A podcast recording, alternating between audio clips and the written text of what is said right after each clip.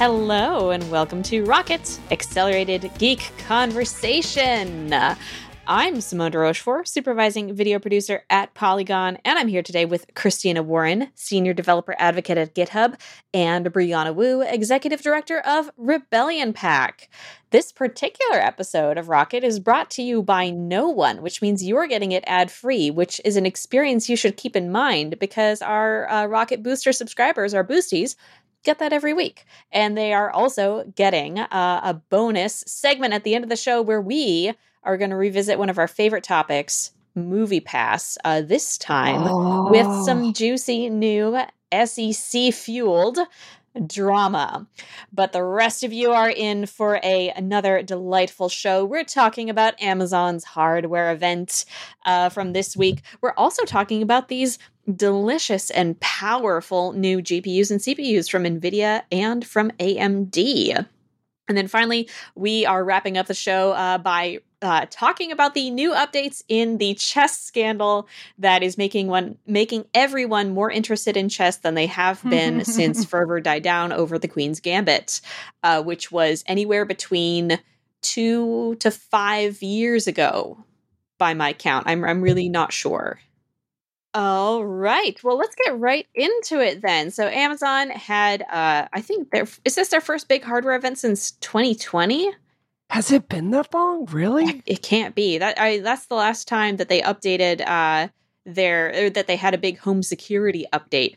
But uh, they have a lot of uh, products that they have shown to us. So we're going to walk through uh, what it is that they're offering, starting with a Kindle that has a stylus. Uh, I, the Kindle Scribe. Uh, so oh. this is a Kindle uh, starting at ah. three thirty nine. Christina, you're making excited noises about it. I'm so excited. Uh, Ten point two inch frontlit display and a magnetic stylus.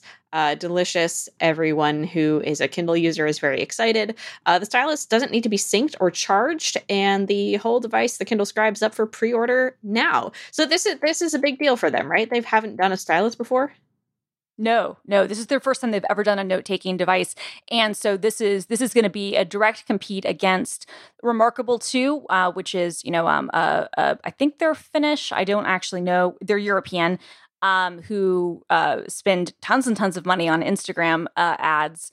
Uh, I have a Remarkable Two, um, who you know make a 10.2 inch e-ink device that has a pen um, that is mm-hmm. primarily promoted as note taking, but it's also com- competing with um, uh, uh, Boox, uh, who makes the the Note Air and and the Note Air Two and and other e-ink devices with styli. Uh, we've, and we've don't reviewed you have them on the as well. I do. I've reviewed the, yeah. I've, I've, reviewed those on the show, and uh, and Kobo also has some sort of I can't remember what it's called because I'm not part of the Kobo ecosystem, but they also have an e-ink device with a pen. So this is this is Amazon entering in what has been niche but established niche territory. Mm-hmm. So, so I am like, this is by far the thing I'm most excited for from this event. Uh, it takes a lot, like, just because of the privacy concerns to get me like hype about an Amazon event. That said, I really have some problems with this implementation. Mm. Um, so I don't know like am i just a freak with this with how i i i, I use a pen while i read a book like when especially when i'm reading something technical i take notes like on the side of the page or especially as i'm under as i'm reading really technical things i'll go through and i'll underline certain words i mm-hmm. think are like the key to understanding the sentences because maybe it's just my brain is broken often like with uh like reading unreal 4 documentation like mm-hmm. i have to mm-hmm. read it two or three times to really understand stuff yeah right so my problem with the implementation on this is it's not like you can draw in your book it brings up like a sticky note as i understand it that's on the page and you can write whatever notes you want on your sticky note but it's not the same as like underlining and like drawing and making the book like an- properly annotating. Yeah. Yeah, and that's what I want. Yeah, so uh, which which fair. I, I would say you can do that to PDF documents, right? So the, the way that they'll be able to do PDFs and notes, from what I understand, I mean, we these. Uh, so um, I, I have it on good authority that The Verge is talking to someone from Amazon tomorrow to get more details. So hopefully, by the pe- time people are listening to this, there will be um, more details that will be forthcoming because Amazon is going is I, I know for a fact that they are seating executives out for interviews with the press. So I'm sure that The Verge and Wired and and Good E-Reader and a bunch of other places are going to have people dig into this. Um, the way that it works, at least with the the books and the the Remarkable. So the Remarkable has a pretty terrible e-reader. You can sideload. I mean, it, it, it it, it does, which is it, it, it. In fairness, like they sell it as you know a, a, a note taking device, um, but but it's a pretty terrible e reader. There are some third party ones you can kind of sideload on, but it's it's a not a great experience. It's so freaking expensive, though. Uh, you're not wrong, and they've also introduced a subscription on top oh, of it, God. which which then they tried to make people who bought their stupid expensive thing and waited months during the pandemic and all that stuff, uh, they tried to be like, oh, you have to get the subscription too, and everybody freaked out, and we were like, that's not what we signed up for. So like, oh, okay, well, you're grandfathered in, but we still want to offer this to other people, and I'm like, screw you. We want to offer it to them. It's a gift. It's a gift. And I'm like, gift of, uh, of recurring payments. And I'm like, if you want to charge for cloud storage, that's fine. But A, I don't need it. B, now you're saying the only way I can use OneNote and and uh, cloud services like I, I pay for is if I also pay you a certain amount of money a month. Like honestly, um, go yourself. So that's my that's my remarkable story. But Boox, got it. Which uh, uh Boox, which is a a uh, more consumer friendly in some ways. There's some stuff they do which is shady, but I don't care. It doesn't affect me. They are Android based, and so you can install the uh, Kindle app um, on it and, and and read that way. Um, and in the way, but you still can't annotate books um like within that app like that's not possible you can annotate pdfs mm. right so I I totally agree with you, Brie. Like I think that that would be a nice thing, especially for technical books. I will say my own experiences. I tend to mostly do like in the margins and the annotations and that stuff. Gen- generally, it is when I'm reading PDFs. So I'm reading scientific papers or I'm reading, you know, like like legal documents that I've offloaded or or something else. Um, it's not so much in like novels that I'm reading, but I I do understand that for other people that could be a deal breaker. And, and who knows, maybe they'll look at um, implementing something else. I do also know, though, there is this challenge when you are doing annotations, which is, and this is true even on the PDF stuff, which is okay, you're adding another layer on top of this. How, are, I, how am I then going to get that document that's annotated back?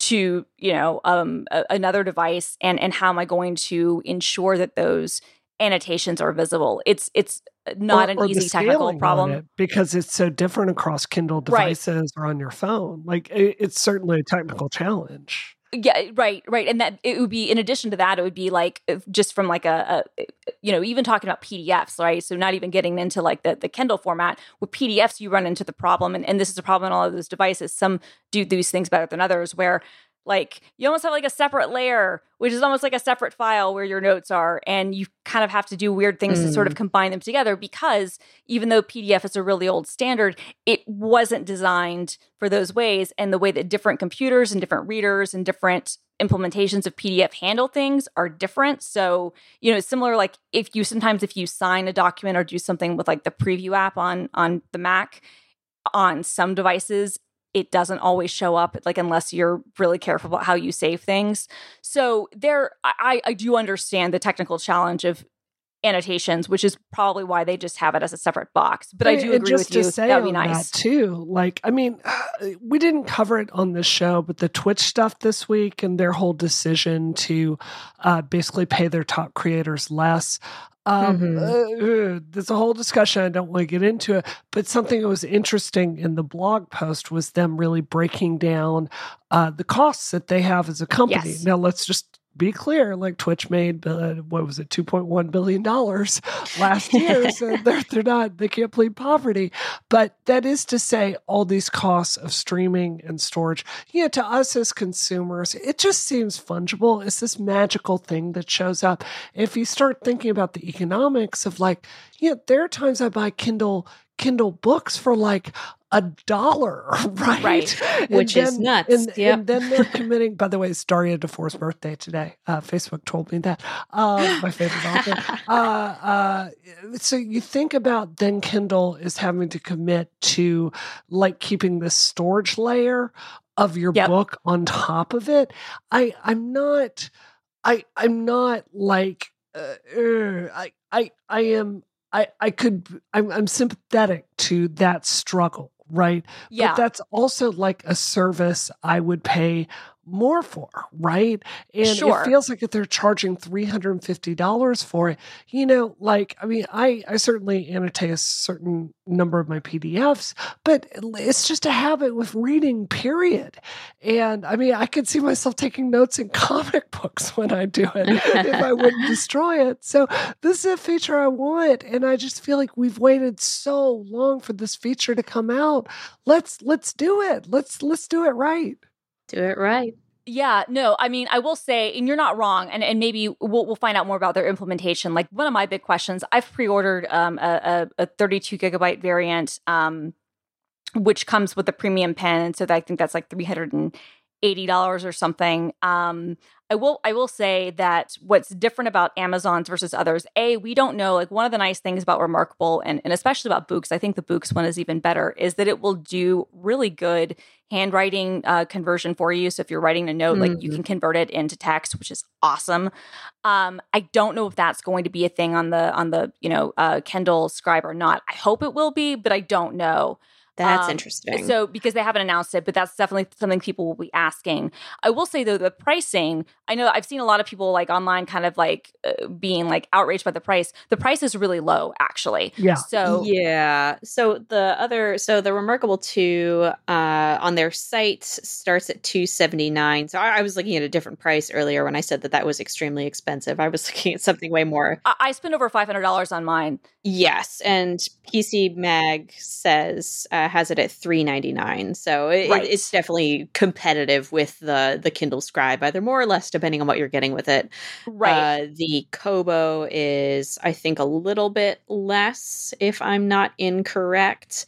And then the Boox uh, is on the higher end of that. Right. And and I will say I think the remarkable now, I think they've lowered the price because they make you get that subscription. The Connect subscription, yeah. Right. And uh, so It- mine was over mine was over 500 when I got it. Uh you you need to get the marker plus which is $130. So even if you don't even like with without the subscription thing, it's $300 if you don't get a refurb and then is $130 for the mark for the stylus. So that's you're you're up to we 430. need to move to the next uh, Yes. products, but I, I am curious to follow up with you, Christina, because I think for me, like, uh, everyone who has listened to the show knows that I do hate Amazon. um, there's nothing about this that would make me want it over something like the Kobo product if I were getting an e-reader. Um, Kobo's Yeah, the that one's digital 400 by the way. that I use. Yeah, so I I kind of I, I'm curious to know what you think about it when you when you get to use it because Yeah. for me there's nothing mm, that would make me want to I guess Totally. put myself more in Amazon's uh power. Yeah, I know we have to move on. The only thing else, the only thing I'll say about this is, and I don't disagree uh, that a, I think this is a niche device, but I do think it's priced competitively. B, the one thing I'll say about this, and I think this is actually good for everyone. Amazon's going to nail the UX. The UX on the others are all kind of terrible, um, and and so Amazon's going to nail the UX, and that is going to force everyone else to get better. So this is still a niche category but if anything is going to come out that will make this be more than people like me um, and, and other nerds want to actually buy something like this because in all honesty you should just get an ipad um, but it, it honestly but like if, if if if anything is going to take this category out of something super niche into more mainstream it will be this and so i'm i'm looking forward to seeing what it does and doesn't do and comparing it but but i i also think that even if you don't ever want to give amazon any money this is i think it's going to only have an, a positive impact on the other products on the market because they're going to have to compete Yeah, Yeah. I think that's fair. Yeah. I've chosen my dark corporate master It is Apple. Uh, updates to the uh, Studio and the Dot. So the Echo Studio and the Echo Dot. The Echo Studio will now have a spatial audio processor for better stereo sound and a white colorway, uh, starting at two hundred dollars. Uh, so should the improve- HomePod be nervous? Do we think? yeah, should it? I mean, yeah. I mean, look, I think I think that this is definitely probably. I think Sonos is the ones who are because I don't think Apple cares about HomePod at right, all anymore. Sonos. Right, I was joking, but, but, and I love Sonos, but I do feel like, especially the white colorway and some of the other things they announced, I think that yeah, this this is this is coming for Sonos. Uh, the Echo Dot has improved sound quality, and Dot with Clock has improved functionality. It shows uh, artists and song titles now. It also has more responsive touch controls. That one starts at 50 uh, and 60 for the clock, uh, with kids' versions of both oh. starting at 60. Um, Do not. Okay, I'm sorry. Don't. I mean, I got one. I, got, no, I got one from. I, I, got one from my nephew. I don't. I have no oh, apologies. Oh, okay. Um. Fair enough. But I, I go off. I wouldn't. I. I. Damn it! Now me. Now I'm doing it. Look what you've done to me. Well, in in my fairness, like my my mine was really justified. Yours was too, so it's fine. um. Yeah. Good for I okay, here's how I feel about these products. Obviously, I would never purchase one or have it in my in my home. Um Amazon, I do think kind of owns the normie uh the smart speaker space. Yeah as it were. Like Sonos is great, obviously. Um, under fire, under threat, Apple has kind of waffled around in this space for a while. Uh, there are obviously other competitors as well, but like Amazon is the one who kind of made this a household name. I guess Facebook is there now too, but oh, and Google. Um, Google, it, it, it's, Google's it's, a competitor. Google, Google's actually pretty strong. It, the the only yeah. your options are you have Sonos on the high end, then you have um uh you know, but your your big one is Amazon, and then Google. The the um whatever it's called the the you know Google Place whatever they they are. I have a couple of them. They're they're good. Um, mm-hmm. Um, Google Assistant. That there we go. Their their devices are actually quite good. I'm sticking with HomePod. I have I have like eight of them. I love them, but uh, we'll talk about. oh, you're the one. You're, you're the, the, one, one person. Alive. You're the, yeah, I was gonna say you're the one person who like doesn't actually want to and, which is fine. It, it's really just an infosec sec thing. That's hundred percent what it is. I, I just don't want mm-hmm. speakers in my house. If it's, I mean, I trust Apple on that, and I barely and probably shouldn't trust Apple on that. No, you know? I don't think you should. I think they're yeah. all pretty compliant. Honestly, I would get, I would get a. Well, if, I, if it were me, about infosec. Yeah. Okay, mm-hmm. finish your thought. No, I was just going to say I would get um, like a, a, Sonos one without the microphone. Is if if I were really concerned with those things, that's what I would do. For, if mm-hmm. I wanted a wireless speaker mm-hmm. setup. No, no, because it's when I'm in the kitchen. Like I'm like, I mean, Siri set a timer for X minutes while I'm cooking, or yeah, I mean, the speaker right. is a critical part of this, and being able to talk to it like you're on the bridge of the Enterprise. That's that's part of the that's part of the experience. well, I don't know about you, but when I'm in my kitchen, I'm standing there with my AirPods and going, Siri, set a timer for 30 minutes. Yeah. Siri, Siri, hey Siri, Siri, Siri, set a timer for 30. Okay, she finally heard me. she fin- which, also, which, sorry to every listener. Yeah, sorry to every listener. Well, actually, at this point, Siri, I think, is only supposed to recognize your voice. But also, you just proved why no one uses the HomePod because Siri can't do anything. Yeah. Yeah. Fair. All right. yeah. Speaking of infosec concerns, the Ring Spotlight Cam and Blink floodlight cameras oh, also yeah. getting updates. Uh, so this was Amazon's home security portion of the event. Yeah, th- there there is one other big update on the Echoes though, um, especially the Echo Dot. It can now act as an extender. Yes. For yes, your I have that later in my okay. list actually. Okay. Okay. Um, sorry. yeah, I'll we can actually makes sense to talk about it now. Uh, the Echo Dots can now function as Eero extenders, adding a thousand square feet of network coverage to your home. And for Eero Plus customers, there's an internet backup feature supposedly coming later this year, where like if there's a internet outage, uh, it will connect you to a working network something question mark if one exists. Eh, don't know how that'll work.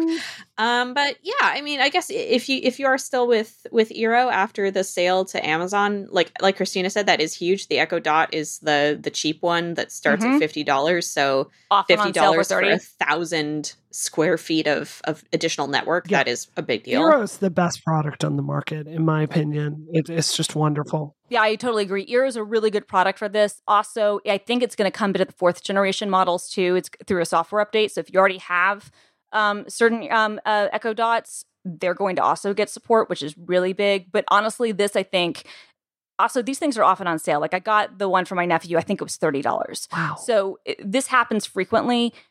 You, you can imagine if you could spend thirty dollars and have a small smart speaker that also is acting as a as a you know extender uh, for for your Wi-Fi network. That's compelling, especially because Yeah. Eero uh, normal you know Eero extenders are expensive. So I I actually say like I get people who have the privacy concerns and whatnot. Um, uh, uh, but a lot of people have, have made their allegiances where they've made them and and don't have those same things. So they, you know, in those cases, I actually think this is good. Well, it's just my opinion, though. I mean, the, well, first of all, I'm just glad to see Eero hasn't gone the way of Nest and the support that has Right. gotten. You know, uh, like for me, Nest is my security cam system, and Google just doesn't support that anymore, and it's really sad. Um, but as far as Eero, you know, I I feel like there's nothing worse like when you're trying to figure out internet problems and you have like a repeater that is the problem itself. Not to say I've had that problem with Eero, but in the past, that's a hard thing to diagnose, right? When you've got one Mhm. repeater down or it's bad or it doesn't connect reliably you know and that's why like spending a little bit more for that Eero package to get like i mean i think i spent a hundred dollars on some of my extension kits which is definitely on the Right. high end but i mean it's part of a system that really works like would i would i want to trust my like internet speed like my zoom calls my career like my playstation gaming to you know like a speaker i got on sale from amazon for $30 I, I don't know if I would make that choice, but uh, I'm just glad to see Eero getting something from this whole event. Yeah, there there there were a couple other things too. I think you probably have on your list. Um, about the Eero, Uh, yeah. I actually don't. Oh, okay. So real quickly on them, they also are, are uh, introduced a uh, and they're these are expensive, but a couple of power over Ethernet products for Eero, which is actually huge. And then there's a product Oh. which is actually going to go head to head with Ubiquiti, which is a fully wired Eero device, kind of for your backhaul that then you can like basically put in in your closet where your server rack is. Um, if you're like me, um, as someone who has considered spending, and I'm not joking, like it, it would be it would be you know in in the um, the the low four figures um, on um, networking equipment to, to try to do things the right way. And by low four figures, I mean uh, you know two thousand dollars. I don't know how much it would cost. Um, I think I could get some of it comped by Ubiquiti. I don't know, but the Eero uh, option it's six hundred fifty dollars, which is expensive, but it's not expensive for this type of device. Actually, looks pretty decent for power over Ethernet, and so the idea there would be you could have like ten gigabit like input and two and a half gigabit um, on a couple of the nodes, and then you could use the power over Ethernet devices to actually have you know in other rooms um, using your your power uh, plugs. Um, especially if you're like in a really big house, that would be a much better way of distributing internet and um, and potentially even Wi-Fi than than doing um, you know a lot of extenders or or multiple router points or whatnot. Mhm. Yeah, I don't feel strongly enough to spend two thousand dollars to like save like five of my outlets. I just don't. Like- no, well, in this case, well, what I would be doing it would be like because we have a server in in a closet, and it would be you know Sure. to to manage all the routing and whatnot, and and also to be completely clear, it would be completely overkill and completely unnecessary, and mostly just because I want to be like, hi, I have a home lab. Like it wouldn't actually be a necessity. hundred percent. There's something about this whole topic that's depressing me so much. I don't know. I don't know, man. I just I talking about Amazon makes me so sad. Um Blink floodlight cameras, Ring spotlight cam. uh, a smaller focus on home security than there was in 2020 at Amazon's hardware event. Um, Spot the Ring Spotlight Cam has two new models, the Cam Pro and the Cam Plus, uh, with uh, motion detection that was initially only or previously only on their flagship cameras. These have a bunch of different variants. There's battery, there's solar, there's wired, there's uh, plug-in, and the Pro starts at two hundred thirty dollars, and the Plus at two hundred. Uh, Meanwhile, uh, Amazon's other like home security line, Blink, uh, has a wired floodlight camera with 2600 uh, lumen LED lights, and 1080p live view two way audio and motion detection. I understand that people need home security, but I hate these devices so much. Uh, they're also selling a new pan and tilt mount for the uh, mini security camera that they they're which is you know another model that is uh, existing on the market. A uh, new mount for it if you want it.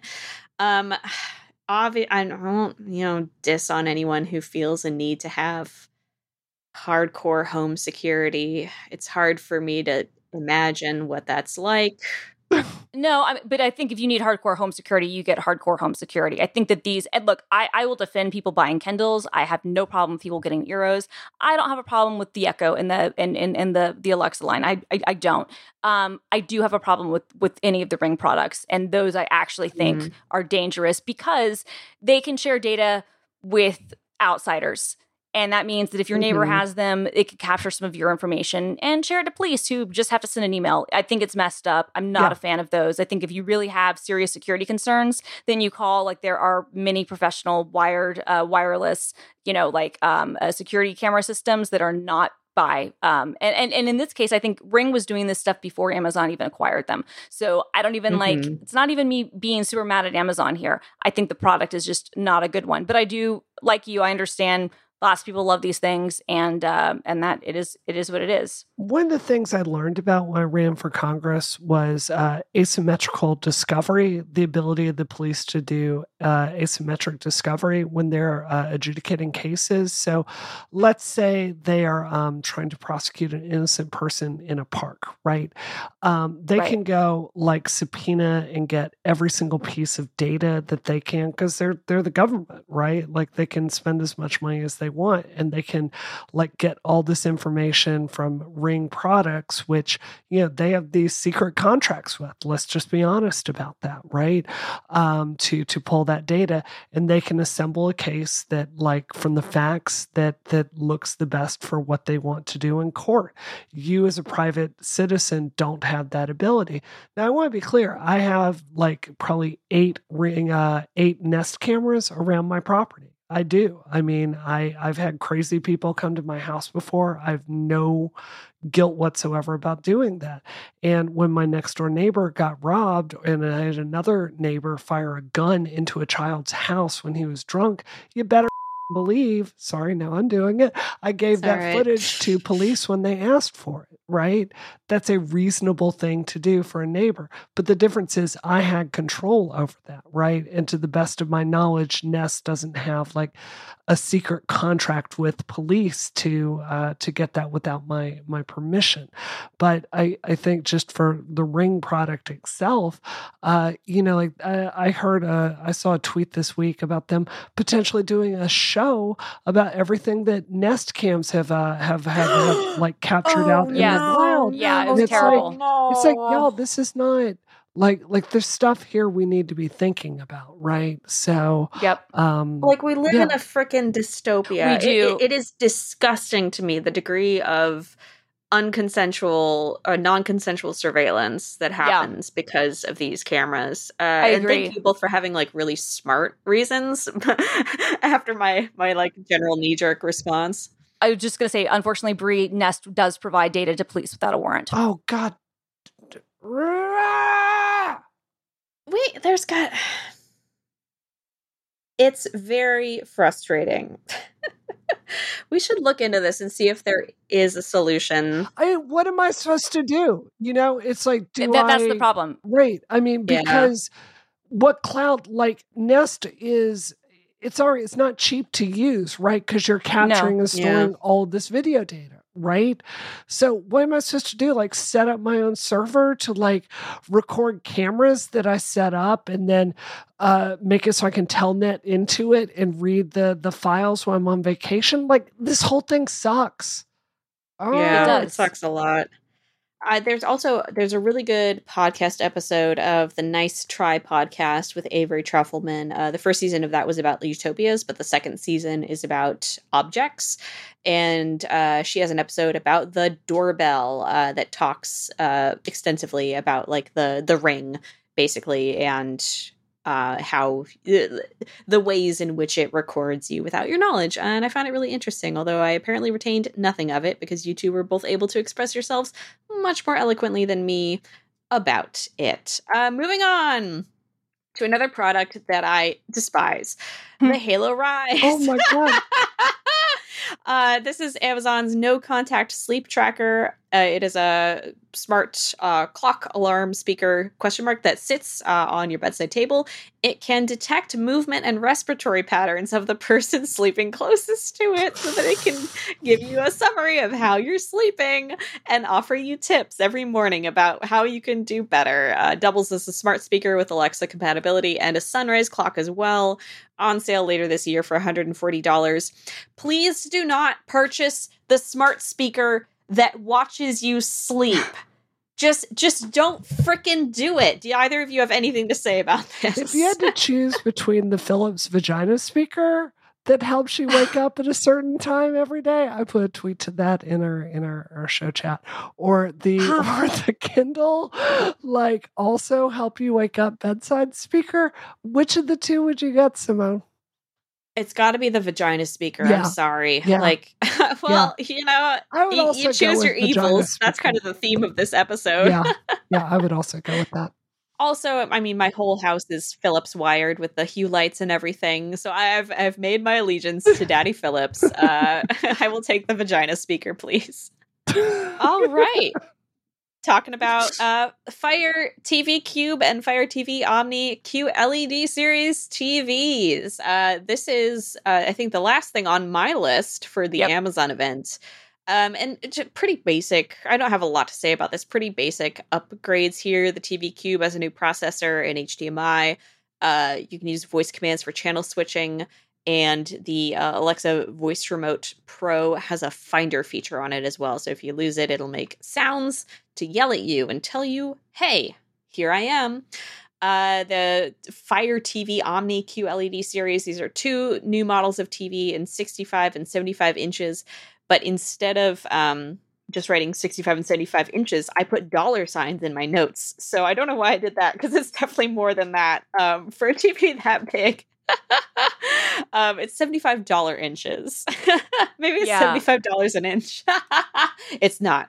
Um, anyway, I, I I don't know about. Do you either of you have feelings about? I guess that uh, the particular TV quality for the QLED series. look, uh, look, it's a good price. They're going after um, Samsung's Frame series directly, mm-hmm. uh, and and I think that uh, LG is is doing, uh, you know, they're they're probably the the best uh, person in kind of the uh, the QLED range right now. But um, yeah, they're they're going after Samsung with a Frame, and um, look, all of your TVs are going to spy on you to some extent. That's just how it works. If you don't want them to do that, then don't log onto the internet with them. It is what it is, but all of them do.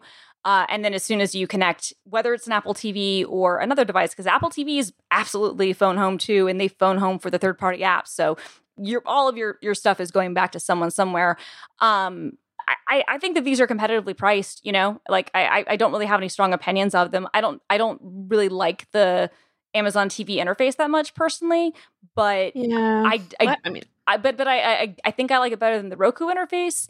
So I'd get this over a Roku, but I don't know. I mean, I think what's interesting here is that they've never gone to kind of the mid range um, mm-hmm. TVs before. Like it's always been the low end, and now you're getting into the eight hundred and and thousand dollar territory, and that's or eleven hundred dollar territory, which again is I call mid range. It's not high, um, which is interesting. So that's that's actually going to offer like competition to you know the more historical like big name players and TVs, you know, Sony, Samsung, LG, as opposed to the ones who sell the most units, Hisense, TCL, um, uh, and uh, you know other uh, Chinese companies whose names I can't think of. Yeah, mm-hmm. don't don't hook your TV up to the internet. It's going to ask you to do that. You don't have to give them your Wi-Fi password. Your TV doesn't need to know that information. That's what your PlayStation is for. yeah, exactly. No, it's uh you know, I always feel like with this TV stuff, like there's literally no feature a television is ever going to come out with that I care about more than the milliseconds of delay for gaming. Right. there's just literally nothing I care about there. It could be Sony, it could be LG, it could be Samsung. I, I just flat out don't care. And I mean, if, if Amazon is getting into this space and they can uh, put out something like with low latency, I'd sure look at it. But I, I, I, I just want to be honest. Like, I feel like TV is really a product where you get what you pay for, right? Like, if you pay a Mhm. thousand dollars, generally Sony, Samsung, I mean, you're getting a thousand dollar product. Like, you, you space when you buy it online, but it's really more about the like uh, kind of figuring out how much you want to spend uh, for the the size and the features rather than oh I just really love the Amazon interface like nobody loves Right. that. Yeah, No, and no, like that's they're all exactly it. up to an evil ecosystem now. So there's Right. like everyone that you could possibly get. Every, every single one. Yeah. No, you're right. I mean, I th- and, and I think that'll be interesting to see like where these kind of come in because for them to be priced where they are, if they could be competitive with, say, if say the eight hundred dollar TV is competitive with a twelve hundred dollar model, and if the 1100 model is competitive with a fourteen hundred dollar model, that could be interesting, right? Like that could be interesting. I don't think that any of these have the high re- response rate. LG is and a couple of Sony's are the best there, but if these are successful, I definitely I would be shocked if they didn't get into into that space. hmm Well, speaking of, of of things that have low latency, Ha, let's great move segue. into our second topic of the day, which is these delicious new GPUs and CPUs. So we're going to start off talking about the NVIDIA RTX 4090 graphics card. Oh. And the 24080s. And uh, the 24080s. So, uh, so I'm working off of let's see the digital trends review of this guy. Uh, so they're saying so this this new graphics card can apparently run existing AAA games at 4K with ray tracing and over 100 FPS. And there's basically no existing games on the market right now that like can push it to to a place where where it's like uh, really maxing out the power of the Right. graphics card. Uh, they're saying it's twice as fast as the 3090 Ti, potentially four times as fast in certain ray tracing scenarios. But the downsides of that are obviously it's a power suck and it is Massive. extremely expensive, which raises the question uh, with this uh, graphics card specifically is future proofing worth it in this case? So can I tell a quick story as Yeah, a 3090 do. owner? Um, I recently had solar panels put on my house. And one of the things they do when they put solar panels on your house is they look at all of your electricity use over time to see if uh, uh, like you're a good candidate because here in massachusetts uh, we have a really good thing where they basically basically buy the solar panels for you and then they just uh, um, uh, like your electricity bill doesn't change that much and then the difference is used to pay off the solar panels and then when they're paid off you basically get free electricity which is a fantastic program right? So they were looking through my entire history and it was like, wow, okay, normal bill, normal bill, a little higher. And then literally, Christine, the month that you sent me my 3090. Yeah. went up to like twice, as much for the whole house. And he's going, wow, the only person I know that, that uses this much electricity is like this crypto miner over on this. You're like, hi. This. I'm like, uh, hi. And then you can see where I stopped mining because I decided it was unethical. Um, and, and my electricity goes back to normal. This mofo uses a lot of power when you game. And the 3090, I've literally never found any game that I can't set to the highest settings possible Right. on my 32 inch monitor and had it run at anything less than 100 Wow. frames a second. So, but the thing is, like, Christina, this is every time I play it and it's like gorgeous and runs, I'm like, thank God I have a friend like Christina to get this for me. And I'm going, should I get Christina to help me get the 4090? Because I love my 3090 so much. I could have two. I could have You two. could have two. You could have two. so I mean, I'm gonna tell- I'm gonna tell I you to wait. This? Okay. Yes. No, I'm going to tell you to wait for, for for a lot of reasons. Okay. And we're, I'm going to also say this for for the when we talk about the CPUs. So here's the thing: you you nailed on the power thing. The 3090 is a power suck, especially when you're doing crypto stuff. But even in gaming, like uh, gaming hardcore is not going to be as much, but it it can take it can do a lot of power draw. Like I think that it can you know um uh, uh suck in. I think uh, 350 or 400 watts. The 3090 Ti will do um, 450 watts. uh, this one can go up to 600 watts. Oh my god! If you overclock it, which means, which is insane, which means that you're not, you're now not just talking about, okay, well, you know, am I going to be getting any benefits out of this? And, and as you mentioned, it's not like current games are not running well on your system. They are, right? Uh, the, the, the improvements at this point are to the point where I don't know who's going to be able to tell the difference, right? Because you have ray tracing turned on, you have other things. I have a 3080 and I have the 10 gig 3080, right? So I have like the the um you're gonna have to believe me here, but I have like the the version of the 3080 because I have the OG one. I don't have the 12 gig and I don't have the 3080 Ti.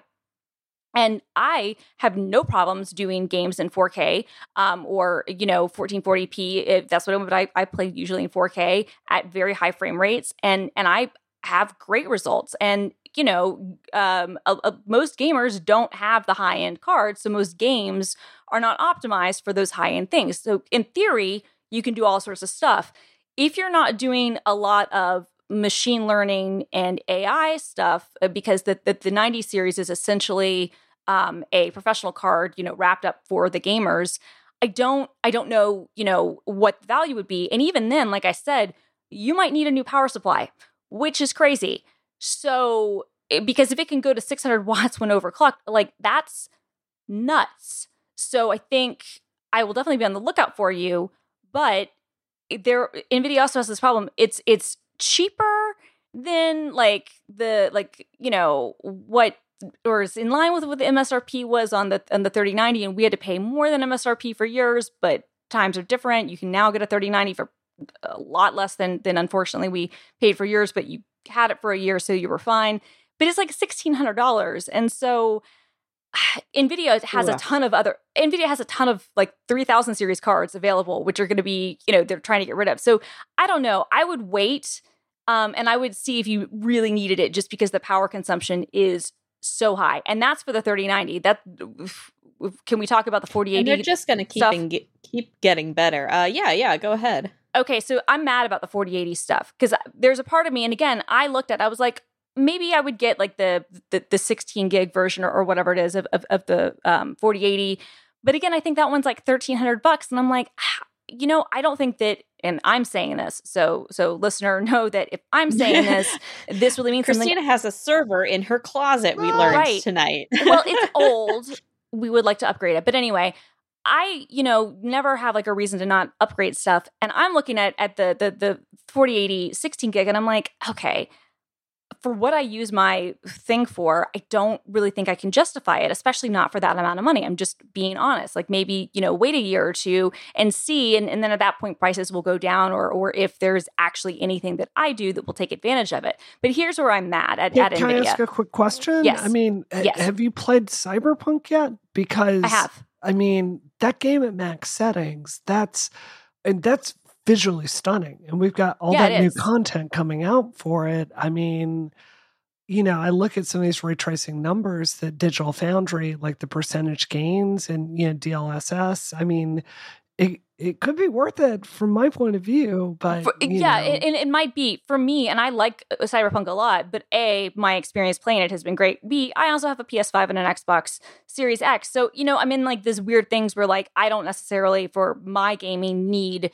like every percentage point of you know like power if, if i'm not going to reasonably be able to tell the difference um when, when it looks really good in 4k um as i'm playing it on on on my you know um uh 48 inch uh tv um uh, like like I, I just you know candidly but but you're you're not wrong. I mean i think that could be the thing but this is where i'm mad at uh the the 4080 NVIDIA has two of them. They're called both called 4080s. They are not at all the same card. And in fact, they're not even based on the same die. One of them is really a 4070, and NVIDIA decided to change the name of it so that you can make it seem like, oh, I can get an entry level or I, I can get, you know, a card for not a, a, ton of money. No, that card is is is nerfed in a lot of ways. It's not the same die system. It's it's way fewer CUDA cores. So if you really want the 4080, it, this is going to be so terrible for consumers to figure out like how which which gig version am I getting, right? Like they've done this stuff in the past, but I think it's so anti-consumer and I think it's so gross.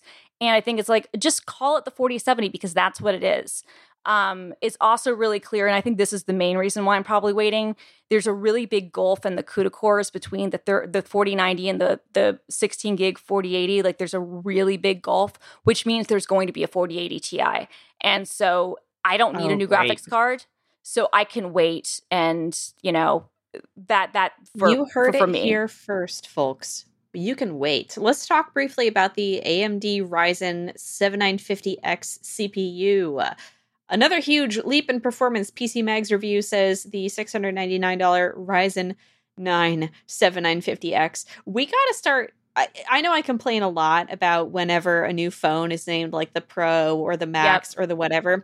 We got to fix CPU and GPU names. I need them to start having fun names like Moonlight or um uh uh uh oh oh Big Sur. that's where I went. Um I, I can't deal. I can't do the the strings of numbers with an X on the end anymore. That that is the one opinion that I will hold across all technology. Nothing is allowed to have an X in it. I have said this before. None of the companies are listening to me. Anyway, fastest CPU you can buy without dipping into server grade hardware, which Christina might know something about, or AMD's uh, Threadripper series, which which Brie has. Yeah, which Brie has, and no, it's you- going to be she's, coming she's up a second gen one, but yeah, she's a Threadripper. 24, uh, against 24 the uh, Intel's Raptor Lake processors, which are coming out later this year. Um, but until those come out and we can compare them, uh, this is where it is at. Uh, Brie, what do you think about this CPU? I think, uh, like with all of this, I just want to wait and see a, a like Yeah. technical uh, um, teardown of all of it. Like the the claims look solid. Uh, It's the same story as always. The claims look solid. They're they're making some big ones. I just want to see ours or someone really hash it out and tell us what's what. I I personally don't think I will will end up upgrading, uh, just because for what I do, uh, I've literally with my Threadripper, which again, this is like a multi-core like development uh, uh, focused uh, CPU. It's not even a great gaming CPU. Yeah, I'm still never CPU bound with what I do, uh, according Right. to my machine. So uh, I, I, I'm just gonna wait for a teardown because I mean, Yeah. that's not the for me. impressive thing is that I mean, you both do a lot of uh, high intensity computer work, and neither of you seem like both of you are saying like we're we're doing fine with the technology that we have Yeah. right now. We do, we don't see a need to upgrade, which is pretty interesting. I I'd be curious to know like who is the person who is hitting those walls and needs more power. Um, they probably exist, but I don't know what they're doing. I don't know what their job is. Yeah, I, I don't know. And what's hard about this too, um, so like the reviews are now out for the 7950 and for the 7600. Um, and then there are a couple other variants there. Uh, the 7950 does really well, and, and the performance things I've seen from AnandTech and on Gamers Nexus and, and on, on some other sites, like the numbers do look genuinely good. But the takeaway they've said is like, yes, the performance reels are real, but how are you actually going to use this, right? A lot of it is synthetic um, because in addition to that like you're going to have to and, and this is another thing this is another reason i'm, I'm going to wait um, and i knew this when i got my 5900 x i knew that it was the last one on on the you know um, zen um, 3 platform and i knew that they were going to be releasing a new you know motherboard um, uh, uh, type and and that there were going to be new requirements coming in so for me i'd have to replace my motherboard i'd have to replace my ram I uh, need to probably get a new power supply because then I maybe want to get a graphics card too. You know, so eh, but a big but, pain in the butt situation. but but but also an expensive situation. So additionally, and the, similar to the Nvidia things, these things are now a lot more power hungry. So like the 7950X has a new 170 watt TDP, whereas I think before it was 135 watts. And and even even on the 50 uh, on the 7600X, which used to be their sweet spot you know um, uh, cpu for a lot of gamers and people that's a higher tdp thing too which means gamers and people. Wow. So, Sorry, go on. no i'm just saying like like like I, I, just meant like most gamers, like the 5600 is uh, the 600 series, like, you know, 5600, 7600, uh, 3600. That's been like the sweet spot for a lot of gamers.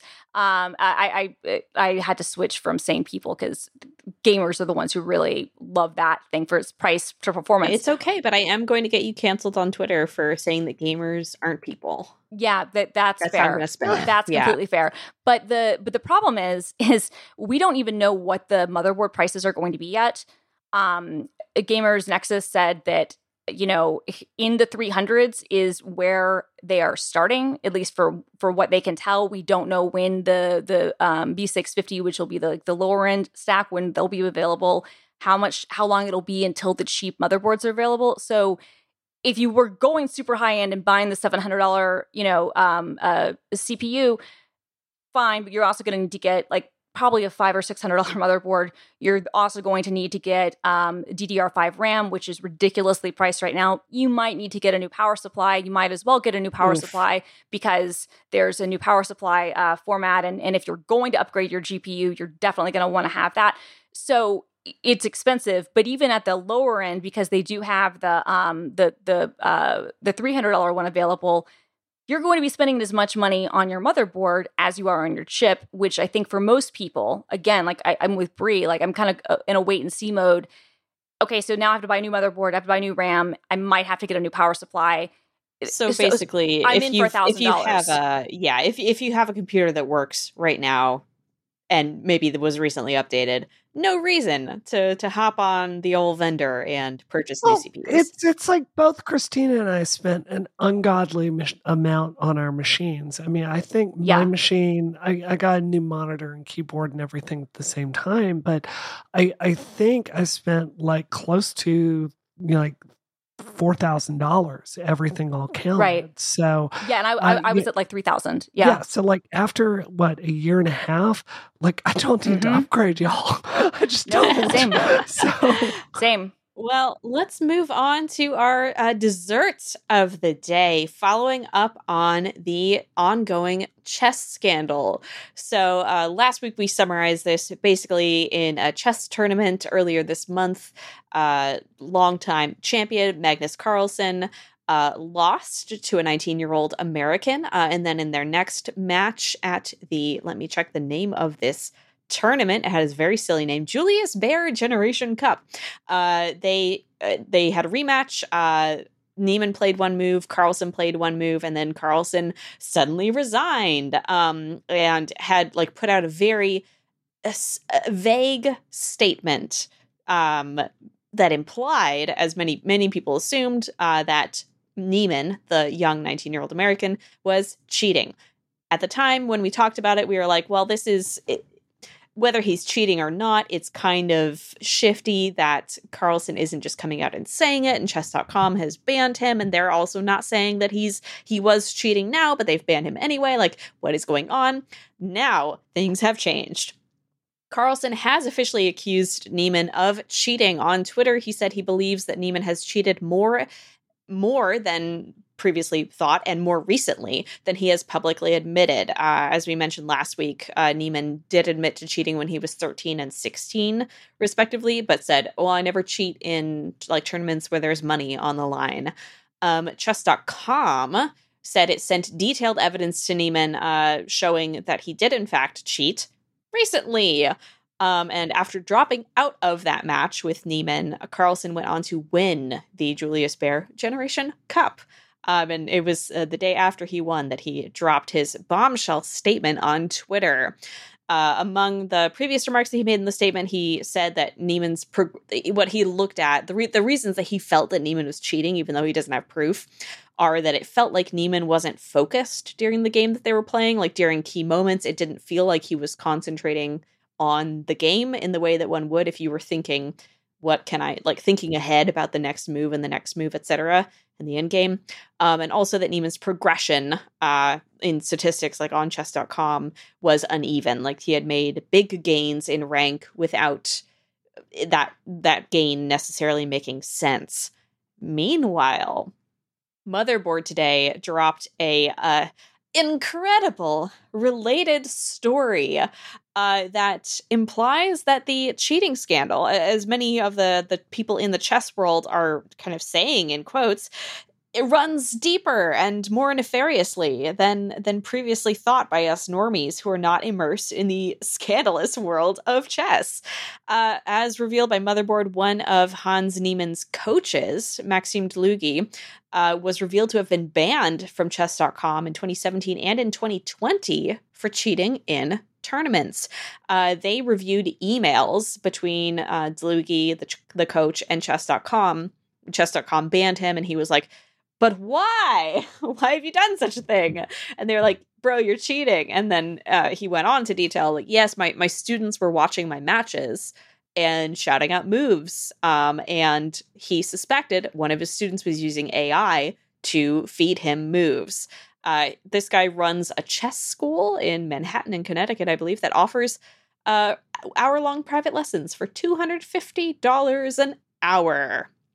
Uh, previously, I, I think the reason that Motherboard started looking into this guy is that Carlsen had mentioned him in another, yet another cryptic statement from this guy before he before he stopped making cryptic statements and said things in plain speak.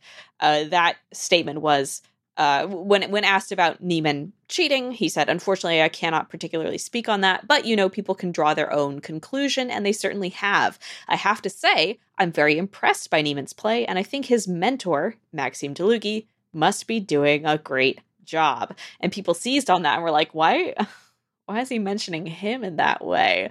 Um, and lo and behold, uh previously uh, this is it, it's all tied together like uh, no one is implying that uh Niemann is the student who was feeding him moves with AI but Dlugy used Niemann as basically a marketing tool on like on Facebook he makes posts praising his progress and saying like oh and I suggested that he think more about the end game in this way and look at how he has now improved due to my coaching. And it turns out both of these people well okay Dlugy definitely cheated in tournaments. Uh, Niemann has now been formally accused by several parties of cheating. So that that is the, my summary of the latest drama in the world of chess.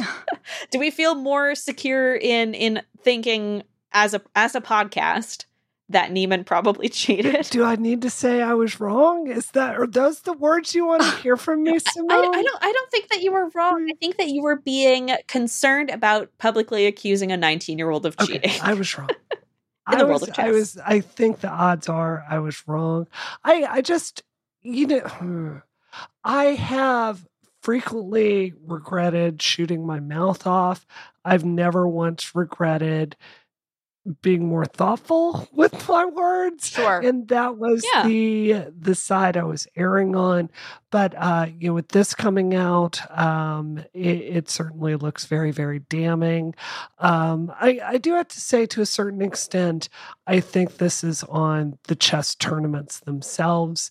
If they oh, have yeah. not figured out a way, like like um, you know, for speed running, um, something we do because you could easily fake a speed run is we make it so you have to see the controller uh, like your fingers on the controller, especially if mm. you have mm. any history of cheating. And then we match that video up with, uh, you know, what happens after the fact. Uh, I, I don't know why they can't have like a better system to figure out what you're looking at on screen. Uh, so, uh, but yeah, I, I, I, I regret giving this child the benefit of the doubt. I don't think you should regret it though, because I, I, feel like uh, we are not wrong, and by we I mean me and Brianna, I guess, in feeling that while it's very exciting to talk about the the fact that there were very high profile people in the chess community saying vague things about him and not necessarily backing it up it, it did feel weird to me. And I, I think, regardless of whether or not he actually cheated, it would be wrong to, you know, jump to a conclusion there, especially for us who are not in the world of chess. We don't right. like have an expertise in how cheating happens and how common it is. And what we're learning now from all of these people within the chess world like talking to motherboard and stuff is like they feel that there is a widespread problem with cheating in chess. Right. And that i think changes the conversation a bit uh, there's new information yeah, and, and look, I, I, don't think you guys should feel bad either. I mean, it, it, there still nothing has been conclusively proven. I mean, in fact, most of the tweets and, and quote tweets when um, uh, the, the the champion made his statement where he came forward and was like, "Yeah, I think there's cheating involved," and he even kind of gave himself some wiggle room. But most of the responses were dunking on him. They're like, "You just can't accept that you lost, and you're mm. a bad hmm. loser, and this and that." Look, I think both things can be right. I think that somebody could maybe have a really hard time um, losing but I also think that this is one of those things that is going to be difficult to prove in any scenario, uh, one way or another. But I think it's especially mm-hmm. going to be difficult if you don't have concrete proof. And and um, I, I don't think either of you guys were wrong to give them the benefit of the doubt. I would have been more open to that, like I said last week, if I hadn't seen so many similar things in the poker community mm-hmm. where there was stuff that you would not think was possible was and if if I didn't have so little faith in the chess community actually policing itself. And I didn't know all the intricacies of any of this. I want to be clear. I'm not part of that community. I don't play chess. I don't really care about chess. But from everything I've read and seen, and even from the beginning, it didn't seem like this was something that they take seriously. And now reporting is coming out that says, yeah, this is probably an ongoing problem. And and that makes sense to me because this is uh, a you know a, um, a, a hobby I don't think it's a sport. I don't know what what, what the term would be, but this this is a, a competition. This is a, a, thing that people do that has only recently really become popular online um, in terms of competition. And it's also one of those things where it's been very recent where the AI stuff has become good enough that you could conceivably then cheat, right? Like this is this is like the last decade thing, right? This is not something that historically would happen. So I think that this is as an institution chess probably hasn't thought a lot about it a because it used to be a much you know, more the demographic of people that would play chess was more insular. W- yes, eh, thank you. It's a much more insular demographic. It's widened up a lot, which is great uh, because of things like Queen's Gambit, but even before that, right? And, and online does a lot to do with that. But when that happens, I think that also means, look, if you have an opportunity to cheat, people will will do it.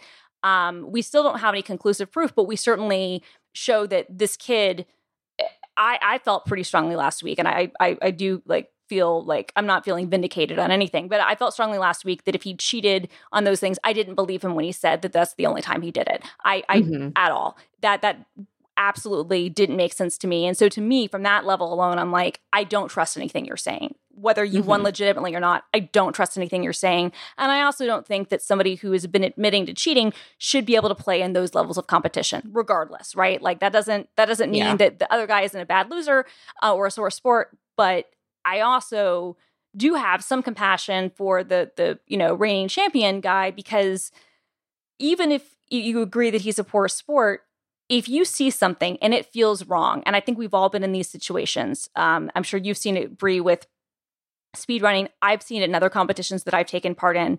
You know someone is cheating. Now, can you prove it?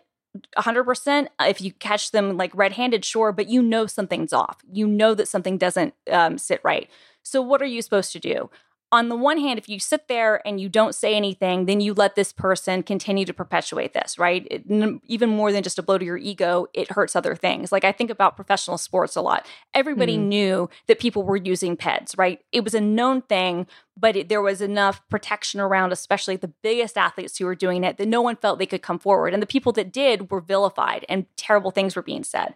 So, what are you supposed to do if you recognize this stuff? And, and I think that he was in a hard position because he's like, I don't have proof, but this didn't feel right. And um, I think that if anything, if you are in the position like he has, where you are like one of the best players of all time, that gives you a certain credence to yeah actually open your mouth and and speak out um, and people might drag you for it but it's also maybe the only thing that will get this much broader problem looked at i don't know mm-hmm.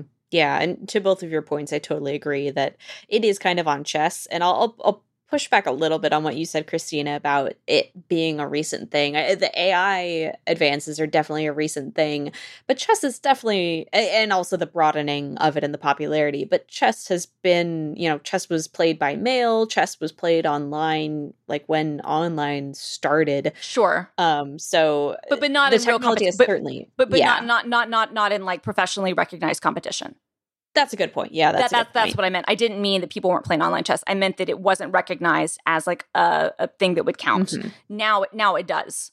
Yeah, and, and, yeah, but I, I feel like they've they've had time, at least in, even in non-competitive chess, to look at it and say, uh, there there is a an existing. Uh, the technology could enable people to cheat. Perhaps we should keep an eye on that. Um, all right. Well, hey, what are we up to this week? Brianna, what are you up to? Uh, this week, I am just trying to get through the midterms as best as I can. Uh, I am on very little sleep. I've actually been up since 3 a.m. this morning, uh, trying to get a meeting in a different time zone. So, uh, just overworked and trying to get through the next uh, two months, basically. Woof. Thank you and Godspeed. Christina, what are you up to? So, I am getting ready for a couple of different events. So, um, in two weeks, Microsoft Ignite is taking place. Um, it's going to be a hybrid event. So, there will be some people in person in Seattle, and then there are going to be people remote doing things all over the world. And it'll, of course, be available virtually to attendees. And I'm going to be one of the hosts um, from the studios in Redmond. So, I won't be on site where like people in person will be, but I'll be kind of manning things in studios um, with uh, with someone else. And then uh, so that's in two weeks. So I'm, I'm getting ready for that. And then um, uh, GitHub Universe is going to be in San Francisco um, on November 9th and 10th. Tickets are available now if you want to come. As always, Rocket rules mean that if you say that you listen to Rocket, then drinks are on me. Um, but uh, yeah, so I'm also preparing for that. So I'm like basically very busy with a bunch of you know, developer event stuff. It's Whee! also it's also Hacktoberfest. So there's like a lot of things going on. Yeah. Uh, well, I am gearing up for the Singapore Grand Prix this weekend. Am I doing anything that is otherwise publicly and re- publicly relevant for my work? No, I am going to be getting up at six o'clock in the morning on Friday to watch cars drive in a circle uh, in Singapore, and I'm going to love it. Be sure to celebrate Daria DeFore's birthday. Your friend Daria. Uh, Daria, yeah. yeah. happy birthday to romance author Daria DeFore. Um, you were born only six, maybe seven years ago, but it's been incredible to watch you grow and become the happy birthday, Daria DeFore. Happy birthday. Facebook Facebook told me that, and I was like, hmm. I hope she's, I hope doing, she's well. doing well. Christina, where can we find you online? You can find me at film underscore girl on Twitter and Instagram. And you can find the videos that I do at work at youtube.com slash GitHub. And Brianna? You better follow me. I'm Brianna Wu on Twitter. You better do it. It's you a better. good Twitter. And you can find me everywhere at Doom Quasar and at youtube.com slash polygon. Thank you so much for listening to this episode of Rocket. If you're a boosty, you're about to hear a special segment on MoviePass. Uh, if not, I would still appreciate it if you would leave us a five star review on Apple Podcasts or wherever you like to review podcasts. And I know we're all big fans of reviewing podcasts. So, you know, just pour one out, pour five stars out for the girls. Um, that's us. Thank you so much for listening, everyone. This episode of Rocket is terminated. Terminated terminated.